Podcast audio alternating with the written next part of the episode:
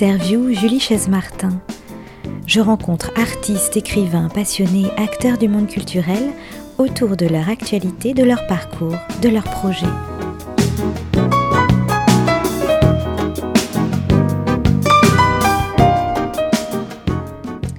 Bonjour à tous, bienvenue dans l'émission Art Interview sur Art District Radio. C'est Julie Chaise-Martin et cette semaine, nous allons parler de la musique à la Renaissance. Mes invités sont Benoît Damant, directeur artistique de l'ensemble Antéos, et Pascal Boquet, luthiste. Bonjour à tous les deux. Bonjour. Alors je suis ravie de vous recevoir parce qu'on va parler de Ronsard notamment euh, aujourd'hui. L'ensemble Antéos est un ensemble de musique qui fait revivre justement la musique de la Renaissance et on plonge tout de suite justement euh, dans la Renaissance avec ce premier extrait qui s'appelle Tu feras tes vers. C'est une citation de Ronsard et c'est une déclamation qu'on écoute tout de suite.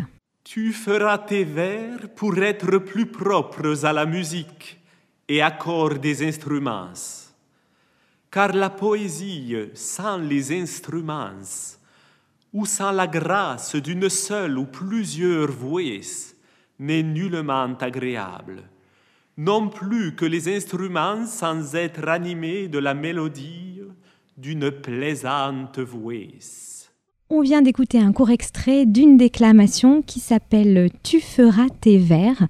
Alors Benoît Damant, euh, c'est aussi le titre d'un projet que vous avez avec votre ensemble musical Antéos et que vous avez déjà présenté une fois, je crois, et que vous présentez à nouveau euh, très prochainement. Ce sera le 18 avril à Paris. Alors un petit mot euh, sur ce projet qui tourne bien sûr autour de Ronsard. Bien sûr. Effectivement, c'est donc euh, un, concert. C'est à la fois un concert et un livre accompagné de deux disques. Euh, le concert plus spécifiquement qui porte le titre Tu feras tes vers pour la musique. Euh, l'idée est de rentrer dans le laboratoire poétique et musical de, de, Ronsard, qui dit à plusieurs reprises dans différents textes qu'il faut vraiment composer ses vers dans l'idée qu'ils soient facilement adaptables en musique. Et les pièces de, Ronsard en musique, c'est environ 400 œuvres hein, de la Renaissance, donc 400 œuvres musicales. Donc on imagine bien que euh, sans doute euh, son succès, euh, il le doit en partie à la musique. Et on dit, je n'y étais pas, mais on dit que le duc de Guise, quelques secondes avant de mourir au château de Blois, chantait quelques chansons de Ronsard. Alors, il me semble que vous avez déjà présenté euh, ce projet, mais vous allez aussi prochainement euh, donc euh, le présenter à Paris. On, va y revenir, mais aussi aller, comme vous dites, au plus près de Ronsard. Vous avez dit entrer dans le laboratoire musical et poétique de Ronsard, c'est-à-dire que vous allez aller dans la maison natale du poète, qui est un château, le château de la Poissonnière. Racontez-nous un peu cette aventure. C'est ça, exactement. Mais écoutez, on a, fait un concert l'année dernière euh, au, manoir de la Poissonnière euh, en, juillet, qui s'est très très bien passé. Et puis moi, j'avais déjà ce, projet en tête depuis quelques années. Et donc, on a euh, décidé d'aller enregistrer. alors là, cette fois, l'intégrité du projet, Mhm. c'est-à-dire euh, qui comprend deux disques en fait. Donc le disque du programme dont on vient de parler, plus un disque dont on va parler aussi euh, avec mhm. Pascal, qui là cette fois est une sorte de récital euh, musico-poétique mhm. où on a des textes de Ronsard mais des textes poétiques, alors que dans l'autre programme ce seront plutôt les textes théoriques et puis donc des, chansons euh, aux luttes, comme on disait à l'époque, réduites pour mm. le lutte, euh, voilà, qui, vont euh, dialoguer. Alors les thèmes dialoguent, les atmosphères dialoguent. et effectivement, bah, dès le lendemain du concert à Paris, donc comme vous l'avez dit, le, 18 mm. avril, on part passer six jours d'enregistrement à la Poissonnière, qui se trouve à côté de Vendôme et qui est un très beau lieu. Alors si on revient euh, rapidement quand même, parce qu'on fait aussi cette émission pour annoncer ce, concert le 18 avril, qu'est-ce qu'on va pouvoir écouter? Alors je précise que c'est à 20h30 au temple de Pantemont, c'est au 106 rue de Grenelle. Le choix d'un temple, j'imagine que c'est pas anodin, puisqu'à Nancy, euh, le 8 mars dernier, vous aviez choisi également euh, un temple pour euh, un concert. Donc c'est un rappel euh, à l'affiliation au protestantisme peut-être de Ronsard, quoiqu'à la fin de sa vie, euh, il est catholique en fait. Oui, c'est ça. Non, en fait, euh, j'avoue que c'est quand même un petit peu un, hasard. Ah bon, moi je croyais que c'était vraiment quelque chose de très lié. Alors, en, fait, c'est intéressant parce que Ronsard est vraiment entré en bataille contre justement la, réforme. on se rend compte qu'il y, y, a un nombre énorme de pamphlets euh, protestants contre Ronsard, ce qui est intéressant parce que ça montre bien que c'était l'homme à abattre, un des hommes à abattre, hein, un des penseurs vraiment. Euh, nous, on le voit comme un, mm. poète aujourd'hui, mais pour l'époque, c'est vraiment un, penseur. Ça dépasse juste la poésie. Et, euh, et, du coup, c'est presque un homme un peu politique. Il est très proche de François mais Ier.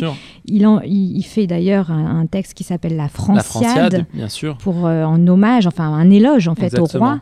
Oui. Et, et lui, on voit qu'il peut être. Euh, sa plume peut être extrêmement euh, acide dans certains euh, pamphlets contre les, protestants. Et en même temps, il, va, il va chanter quelques nobles protestants qui, hmm dont il trouve qu'ils ont une attitude euh, respectueuse de, l'ensemble. Ce, qui compte pour lui, c'est vraiment euh, la stabilité, on va dire ça comme ça, la stabilité du royaume de France en fait. Donc il attaque toujours les protestants quand les protestants attaquent la stabilité du royaume de France. Mais est-ce que finalement la poésie à l'époque avait euh, des inclinations religieuses ou pas? Parce qu'il y a beaucoup de poètes chez les protestants aussi. Oui, oui, oui, oui, évidemment. c'est vrai qu'il y a toujours un, lien entre la poésie et le, sacré. Il ne faut pas oublier que la figure d'Orphée, euh, on en fait une sorte de préfiguration du Christ. Et Orphée, c'est le poète parmi les poètes, bien sûr, et, Ronsard euh, le cite souvent d'ailleurs. Mm. Donc effectivement, il y, a toujours un lien euh, euh, entre, entre religion et, poésie. Et puis, il ne faut pas oublier que du vivant de Ronsard sera créée l'Académie royale de, de, musique et de poésie, enfin pardon, de poésie et de musique, dans l'ordre. Dans l'ordre, c'est important. Exactement. dont le but avéré, c'est dans les statuts, qu'on n'a pas conservé, mais on a conservé une copie du XVIIe siècle. dans les statut, il est noté très clairement que on met en place cette académie pour apaiser le royaume après les guerres de religion. On est en 74, si je ne me trompe pas, euh, mhm. lors de la création. Donc voilà, là, il vient d'y avoir quand même la Saint-Barthélemy. On est en pleine guerre de religion. Voilà, hein. on est en 1574. Oui, c'est ça. Mhm. Alors, euh, le programme du 18 avril, qu'est-ce qu'on va pouvoir découvrir si on veut aller au concert? Alors on va entendre euh, deux compositeurs assez méconnus aujourd'hui, mais assez importants de, leur temps. Le premier s'appelle Pierre Clairaut. Euh, il a manifestement euh, côtoyé Ronsard. en particulier sous le, mécénat d'un grand cardinal de l'époque qui était le cardinal de Lorraine, Charles de Guise, mm. cardinal de Lorraine. Euh, qui a vraiment été un, immense mécène un peu pour tous les arts, mais particulièrement pour, euh, pour la musique. Et donc Pierre Clairaut, on entendra euh, quelques pièces à quatre voix, quelques chansons à quatre voix, et puis des chansons à trois voix, qui mm. sont un peu une de ses caractéristiques. C'est en fait le premier compositeur à écrire, à mettre clairement dans le titre d'une de ses, d'un, de ses recueils le nom de Ronsard. Mm-hmm. Donc ça, ça se passe en 1566, et donc c'est Ode sur les vers de Monsieur de Ronsard. Euh, et puis l'autre compositeur est, encore moins connu, il s'appelle Fabrice Marin-Cailletin, mm. mais c'est de la musique tout aussi euh, intéressante. Et cette fois, c'est de la musique qui fait la transition vraiment de la Renaissance au baroque. Et justement, il va quitter un peu la chanson pour aller vers un nouveau genre qui fera vraiment les, grandes heures du, baroque du début du XVIIe, qui va s'appeler l'air de cour en fait. Donc c'est un, euh, une musique un peu plus proche du texte, avec tous les chanteurs qui prononcent le texte en même temps, donc on dit homophonique, de façon à rendre le texte le plus intelligible possible. C'est-à-dire qu'à la différence euh, de la musique euh, que l'on appelle de la Renaissance, euh, qui était plutôt polyphonique, là on a un chœur ensemble en fait qui, qui s'élance d'une même voix. Voilà. En fait, dans la grande polyphonie de la Renaissance, vous allez avoir beaucoup ce qu'on appelle l'imitation. L'imitation, il suffit de penser à un canon pour avoir en mm. tête ce que c'est qu'une imitation. Des voix qui vont dire les mêmes choses, même éventuellement sur les mêmes formules mélodiques, mais de façon décalée. Et là, on imagine bien qu'il va y avoir un problème pour la compréhension du texte. Mm. Alors pas toujours, bien sûr, mais assez souvent. D'ailleurs, Erasme le critique déjà, hein, critique la polyphonie pour cette raison particulière. Et donc, bah, dès le début du XVIe siècle, il y a pas mal d'auteurs qui commencent à dire que la polyphonie, à quoi ça sert de prendre des textes magnifiques si on en perd la substance? Hmm. Et donc Clairaut fait partie un peu de la première, euh, de la première génération à passer à cette, euh, cette écriture plus, on dit, plus verticale. Et puis avec Cailletin, là, il a vraiment euh, passé le, pas en fait. Et on va pouvoir du coup vous entendre, j'imagine, Benoît Daman, déclamer, puisque dans cet ensemble Antéos, vous êtes celui qui déclame les vers.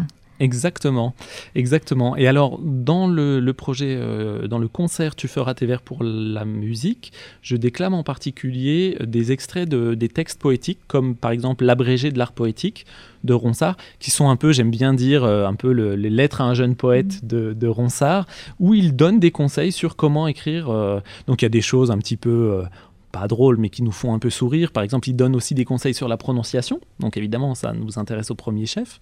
Euh, par exemple, il nous dit que le H, parfois, s'aspire, parfois ne s'aspire pas. Avec ça, faut se débrouiller. On n'est pas toujours. Il y a des choses plus claires, heureusement, mais voilà, il y a des choses qui font un peu, un peu sourire. Euh. Et mais euh, il parle évidemment du vers alexandrin, mm. dans quel cadre utiliser le vers alexandrin. Voilà. Donc j'ai un peu tiré des, des, des, citations de ce, de ce recueil et de quelques autres, de quelques préfaces en particulier. Euh, c'est en ça que je dis qu'on essaye vraiment de rentrer dans le laboratoire, dans comment il, écrit sa musique. Et puis bien sûr, dans ses textes, très régulièrement, il fait euh, référence à la musique. Il dit par exemple, excusez-moi, il dit par exemple qu'il faut alterner des vers masculins et des vers féminins, donc féminin avec un E qu'on dit aujourd'hui muet, mais qui n'était pas muet à l'époque évidemment, parce que c'est une alternance qui fonctionne mieux pour les musiciens. Dans les faits, c'est pas forcément vrai, hein, mais en tout cas, il, a ça en tête. Alors grâce à vous, évidemment, on redécouvre aussi cette musique et peut-être les rapports que Ronsard a pu avoir euh, avec euh, des compositeurs, puisqu'on connaît évidemment, tout le monde connaît Ronsard comme poète, mais on connaît peut-être moins euh, son rapport, ses liens peut-être amicaux ou intimes avec certains compositeurs, et peut-être que lui-même a commandé, peut-être qu'il était féru de musique également, peut-être a-t-il commandé aussi des compositions. Mais en fait, il se trouve que euh, lorsqu'il publie pour la toute première fois ses Amours, le premier livre des Amours, en 1552, il fait accompagner la publication par neuf mises en musique. Donc il y, a beaucoup de, textes récents qui sont écrits là-dessus parce que c'est quelque chose au niveau de l'édition, c'est euh, absolument unique. Euh, mhm. L'éditeur dit si il s'adresse au lecteur, il dit si ça te plaît, je renouvellerai cette expérience. Il n'a pas renouvelé, pourtant on sait que ça a été un succès, mais euh, voilà, il fait appel à quatre compositeurs qui vont mettre en musique neuf textes différents, sauf que ces neuf musiques différentes sont, censées, sont censées, ça marche pas tout à fait, mais s'adapter à tous les textes du recueil des amours en fait. Donc effectivement, dès le départ, hein, c'est presque sa première publication, euh, il, fait, euh, il fait appel directement, et là, là on pense que c'est lui accompagné d'un de ses amis euh, qui s'appelle Marc-Antoine Muret, un autre humaniste assez important, euh, qui mène, euh, qui mène ce, projet à bien. Alors on va maintenant parler un petit peu plus en détail de musique dans la deuxième partie de, cette émission. Avec vous, Pascal Boquet, donc, qui travaillait avec Benoît Daman. Vous êtes luthiste, comme je l'ai dit au début. Alors, une question en préambule. Le luth, évidemment, tout le monde le connaît et on sait que c'est un instrument de la Renaissance, c'est un peu l'instrument symbole, j'allais dire, euh, de la Renaissance. Euh, mais quelle place avait-il réellement ce luth, justement, à cette époque? Eh bien, j'ai l'impression qu'en fait, il a pris la place de la lyre du poète, en fait. Hein. La lyre du poète à la Renaissance, c'est le luth. C'est l'instrument qui accompagne les vers, c'est l'instrument qui accompagne les chansons, c'est l'instrument joué par les nobles, les bourgeois. C'est un instrument extrêmement euh, important. Euh, l'instrument roi, j'aurais tendance à dire, un peu ce que prendra comme place plus tard la guitare, le piano, mm. qui accompagne tout le théâtre, la poésie, la chanson. C'est vraiment un instrument très très important. Et alors, il est joué euh, plutôt par des hommes ou est-ce qu'il est réservé aux hommes ou est-ce qu'il y a aussi des femmes qui jouent du luth euh? Si on regarde bien les tableaux de la Renaissance, d'abord il y a énormément de tableaux de la Renaissance qui euh, représentent des hommes ou des femmes, donc très nombreuses femmes jouant du luth. À la fois, ça montre euh, pour l'homme son côté, son penchant pour la culture. Voilà, on est le gentilhomme au luth il s'intéresse à la culture, il s'intéresse aux arts. Et la femme au luth, c'est un peu la musique domestique à la maison, entourée, vous savez, ce, ce très joli tableau du, du, maître des demi-figures. On voit trois femmes, quasiment trois sœurs, qui ont quasiment le même visage. Il y en a une qui chante, l'autre qui joue de la flûte traversière et la troisième du luth. Donc voilà, c'est un peu la musique à la maison, je dirais. Alors, le luth apparaît vraiment à la Renaissance. Il vient d'où Enfin, est-ce qu'on sait à quel moment le premier luth peut-être euh, est apparu? Alors, en tout cas, son âge d'or, c'est la Renaissance, ça c'est sûr, mais il date évidemment de bien, bien avant, euh, probablement des pays orientaux, mhm. euh, ou d'ailleurs dans des pays où il existe encore, où on l'appelle le oud, le oud qui veut dire le bois en langue euh, arabe. Et d'ailleurs dans ces pays euh, en Afrique du Nord où il est toujours joué, hein, il n'a pas été abandonné. Donc il aurait été apporté évidemment en Europe lors des invasions. Mm. extrêmement utilisé au Moyen Âge. Vous imaginez les trouvères, troubadours, ménestrels s'accompagnant aux luttes. Donc vraiment sa vocation d'accompagnement là, pas encore de, de, de soliste, puisque la musique instrumentale a été non pas inventé, mais édité. En fait, aussi, tout ça, c'est parallèlement à l'invention de l'imprimerie. Mm. Donc, si toutes ces musiques, et, et musiques vocales et musiques de lutte, ont commencé à être euh, diffusées, c'est aussi grâce à l'imprimerie. Et donc, euh, au début du XVIe siècle, c'est très important pour le lutte, la musique de lutte commence à être euh, imprimée et donc diffusée. Hmm. Alors, vous parliez justement aussi euh, d'une musique euh, qui accompagne. Le lutte accompagne d'autres instruments et accompagne aussi du chant. Oui, alors effectivement, c'est idéal pour le chant ou pour la poésie, mais ça se marie beaucoup à ce qu'on appelle les bas instruments à la Renaissance, c'est-à-dire les instruments d'intérieur. Par exemple, euh, les viols de gambe, euh, les flûtes, les flûtes traversières, par opposition aux instruments d'apparat d'extérieur comme les cornets, sac-bout, trompettes, chalémies, etc., etc. Donc effectivement, dans ce concert du 18 avril, vous pourrez voir euh, des chanteurs, chanteuses, une luthiste et trois, quatre viols de gambe, euh, voilà, donc ça c'est vraiment le salon de musique à l'intérieur euh, des châteaux, euh, par opposition aux, instruments. C'est vraiment l'instrument d'intérieur, l'instrument de salon, parce que le concert n'existe pas vraiment en tant que tel. La musique se fait au mm. château, au salon. Est-ce que c'est ce qu'on appelle la musique de chambre, ou bien la musique de chambre apparaît plus tard? Ça s'appelle pas comme ça à l'époque, mais c'est c'est un, peu les prémices. Voilà, c'est mm. tout à fait, tout à fait ça. Alors justement, on va tout de suite, vous avez proposé euh, gentiment euh, de nous jouer euh, là en studio, du coup du luth, accompagné eh bien par une déclamation justement avec vous, Benoît. Donc si vous le voulez bien, eh bien on va vous écouter tous les deux. Donc Pascal Boquet au luth et Benoît Damant à la déclamation. Et on se retrouve évidemment pour parler encore un peu de tout ça juste après.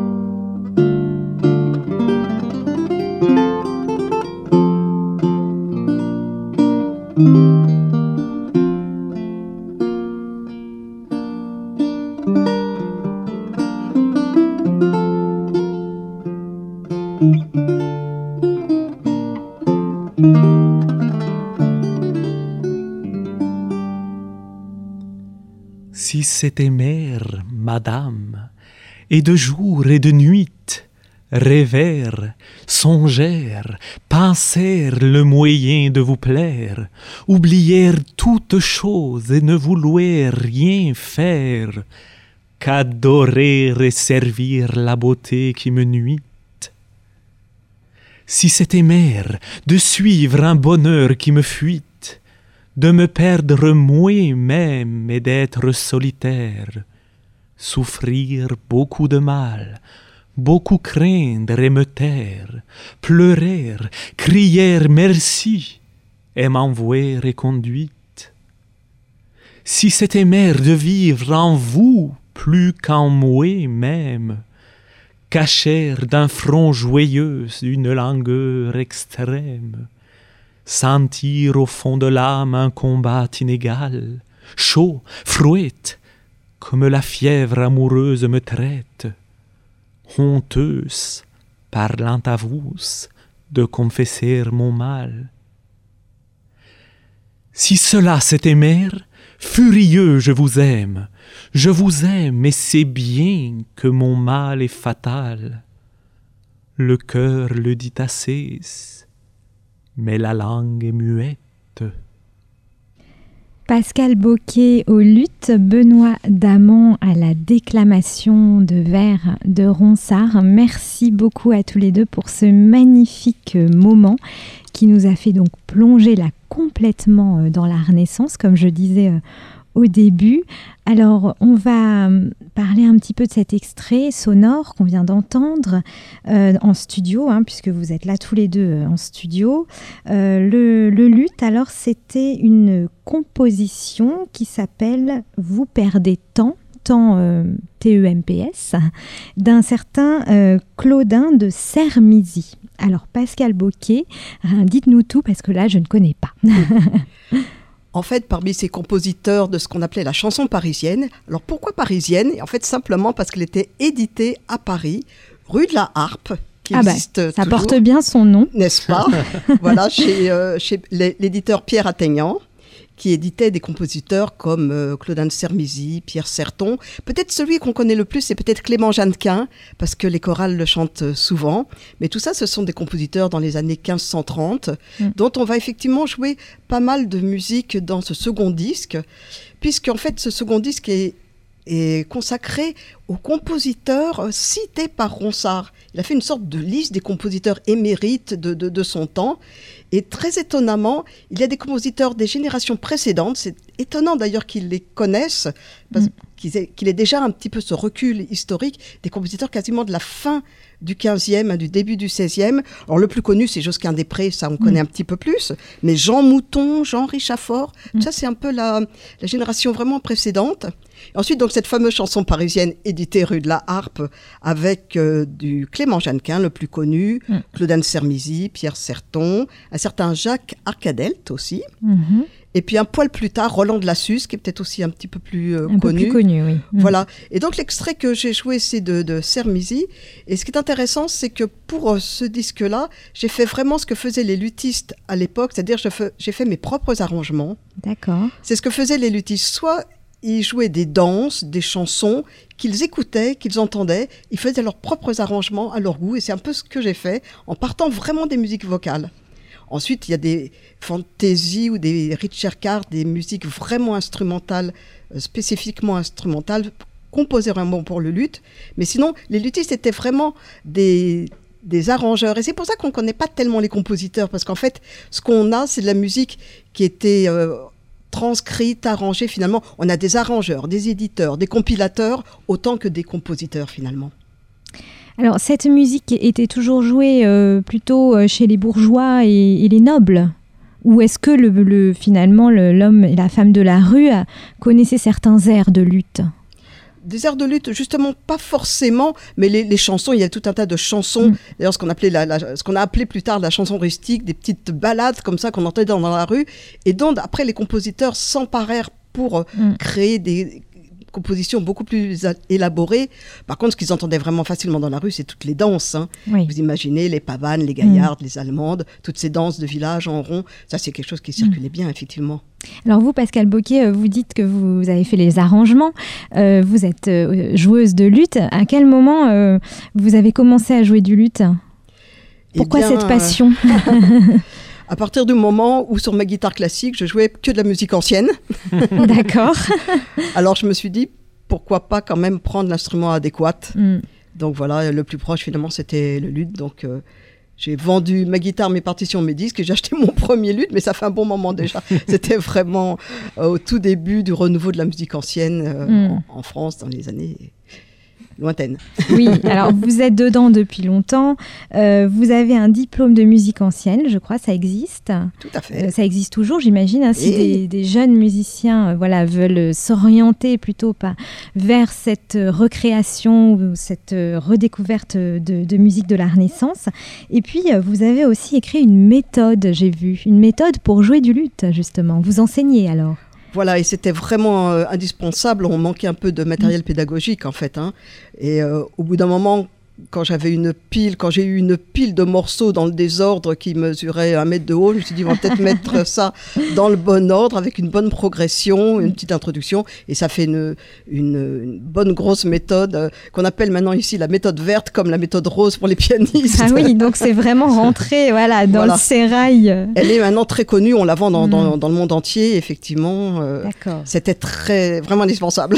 Je, je peux témoigner, puisque nous sortons de répétition, et, euh, et Pascal vient d'envoyer euh, deux partitions au Japon en particulier, donc euh, d'autres en France, mais là il y, en avait deux qui partaient pour le Japon, donc euh, l'association que mm. Pascal dirige est très très active et donc mm. vraiment il rayonne partout dans le monde. Voilà, donc le lutte fait le tour du monde et puis il y a cette, voilà, vous en parlez, cette association qui est la Société française du lutte, qui j'imagine œuvre à promouvoir le, le lutte aussi, donc en France mais aussi à l'étranger d'après ce que je comprends.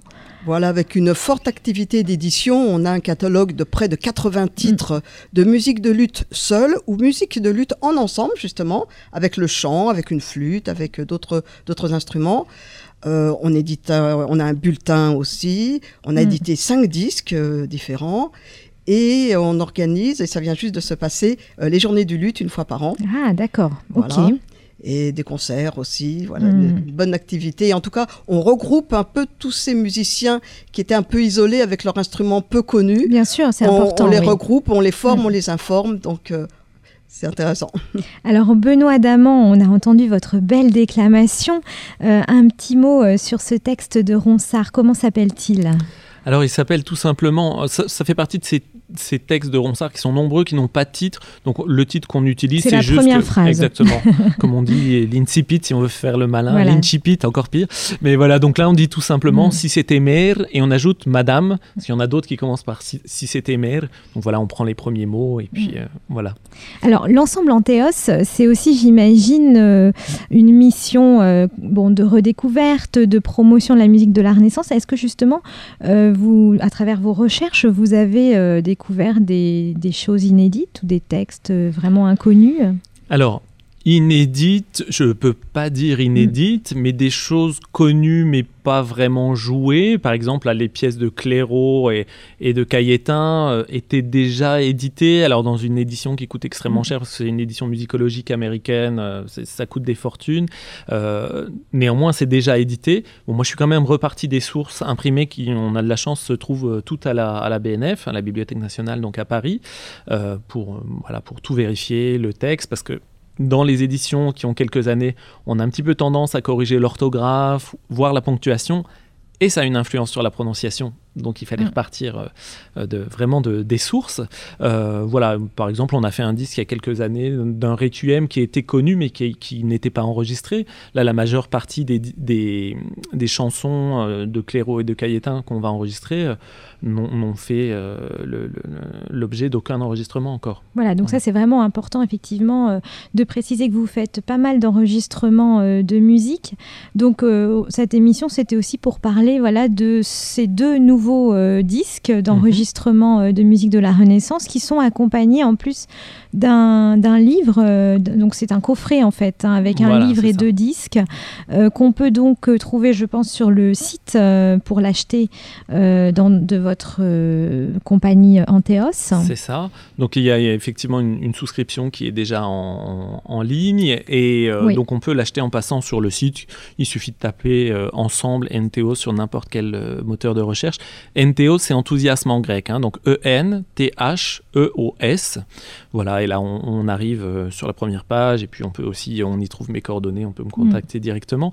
Mais si je peux me permettre, effectivement, j'insiste un petit peu sur le fait que c'est vraiment un livre-disque. C'est pas deux disques accompagnés d'un livret, c'est mm. vraiment euh, dedans. Je vais pas mal parler de la, de la déclamation, justement, un peu les mm. sources. Et évidemment, j'ai choisi des sources vraiment autour de Ronsard. Donc, le peu que lui nous dit, mais c'est déjà évidemment une première source, mais aussi tous ses proches. Il, il conseille quelques, quelques traités, donc je mhm. suis d'abord allé voir là, bien sûr.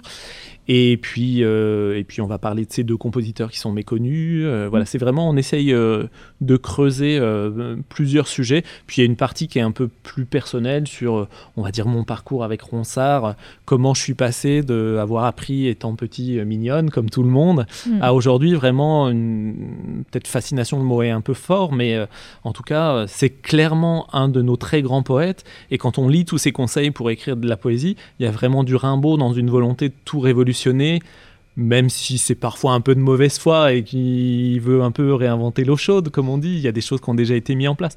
Mais néanmoins, voilà, c'est vraiment un de nos très très grands poètes. Et puis il faut mentionner aussi qu'avec euh, Pascal, euh, vous faites des stages, euh, vous organisez en fait des, stages de chant, de déclamation, de lutte et de guitare. Donc tous les deux, Pascal Boquet, Benoît Daman, et le prochain stage à découvrir, donc autour de Pierre de Ronsard et de Pierre Clairaut, le compositeur, ce sera du 30 mai au 2 juin 2019, donc là bientôt, au, manoir de la Poissonnière. Alors justement, puisqu'on arrive à la fin l'émission, peut-être un tout petit mot sur ce manoir qui est, j'imagine, un lieu assez euh, magique pour revisiter Ronsard, puisque c'est là où il est né, c'est la maison où il a vécu. Euh, et, puis, euh, et puis voilà, vous faites des concerts, des enregistrements, des stages, donc, où on peut s'inscrire, j'imagine. Oui, oui, bien sûr. Euh, alors peut-être juste préciser qu'on a, on a mentionné la guitare, mais c'est la guitare Renaissance, bien sûr. Ah, d'accord. Euh, oui, excusez-nous. Euh, effectivement, là, c'est un stage qui, va, qui, qui est ouvert à, à, des débutants, en tout cas en ce qui concerne la déclamation. Il n'y a pas besoin d'avoir de notions. Pour le, la partie chant, c'est un petit peu plus mm. compliqué pour des, gens qui débuteraient complètement, mais pourquoi pas, on peut en, parler. Et en tout cas, effectivement, ça se passe au manoir de la Poissonnière, qui est un lieu, effectivement, où il reste quelque chose. Mm. Donc, comme je disais tout à l'heure, on est allé, euh, Pascal y va depuis très longtemps avec de multiples ensembles, elle connaît très bien le lieu, mais moi, je l'ai découvert euh, l'été dernier et il y a vraiment, il reste vraiment quelque chose. D'abord, il y a les, emblèmes partout de la famille de Ronsard. Donc, euh, visuellement, il reste des choses. Il y a une magnifique cheminée devant laquelle on va enregistrer euh, qui, est, très impressionnante. Il y a un très beau parc avec, évidemment, comme on peut l'imaginer, de jolies roses. oui, forcément. forcément. Euh, voilà. Et puis, il y, a, ce qui est intéressant, c'est qu'il y a une partie troglodyte aussi dans ce, dans ce manoir, donc creusé vraiment dans, dans la roche. Euh, donc euh, oui, oui, c'était un très beau lieu. Est-ce que ça se visite? Oui, absolument, ça mm. se visite. Alors il faut vérifier un petit peu sur, le, sur leur site, mais euh, en fait c'est un lieu qui dépend de la Codécom du Vendômois, mais qui est pour toutes les animations musicales gérées, le mot est pas très bon, mais mm. par une association qui s'appelle tout simplement les Amis de, Pierre de Ronsard. D'accord. Et effectivement, il y a des visites pratiquement toute l'année, pas au cœur de l'hiver, parce que comme on mm. imagine bien, c'est pas vraiment chauffé, mais voilà en tout cas l'été, c'est ouvert tous les jours euh, et ça se visite. Euh, il y a des visites euh, guidées ou des visites libres. Voilà, donc on peut vous découvrir évidemment peut-être au sein de ce manoir de la Poissonnière, donc euh, fin avril et puis en mai aussi avec Pascal Boquet. Et puis euh, la date, évidemment, la première date à retenir si vous voulez découvrir l'ensemble Antéos, eh bien c'est à Paris, c'est le 18 avril. Donc euh, je rappelle que c'est rue de Grenelle au 106 à partir de 20h30 au temple de Pantemont. J'espère que je prononce bien, parce qu'on parle de prononciation depuis tout à l'heure, donc il faut vraiment faire attention. merci beaucoup à tous les deux. Euh, et puis surtout, allez voir ce beau livre aussi, euh, ce beau coffret avec euh, donc deux enregistrements de l'ensemble Antéos et puis un livre qui accompagne. Et puis aussi, on peut vous retrouver sur Internet pour voir des extraits. Hein. Vous avez une chaîne YouTube également. Voilà, donc ça, c'est important aussi à mentionner. Merci beaucoup à tous les deux d'être venus nous parler donc de Ronsard, de la Renaissance, du luth. On a fait un joli voyage et puis on a surtout eu très plaisir aussi à à, écouter donc une petite composition sonore voilà, avec, avec vous. Merci Pascal Boquet. Donc je rappelle, vous êtes luthiste et Benoît Daman, vous êtes donc le directeur artistique de l'ensemble Antéos. Merci beaucoup. Merci. Merci, à très bientôt.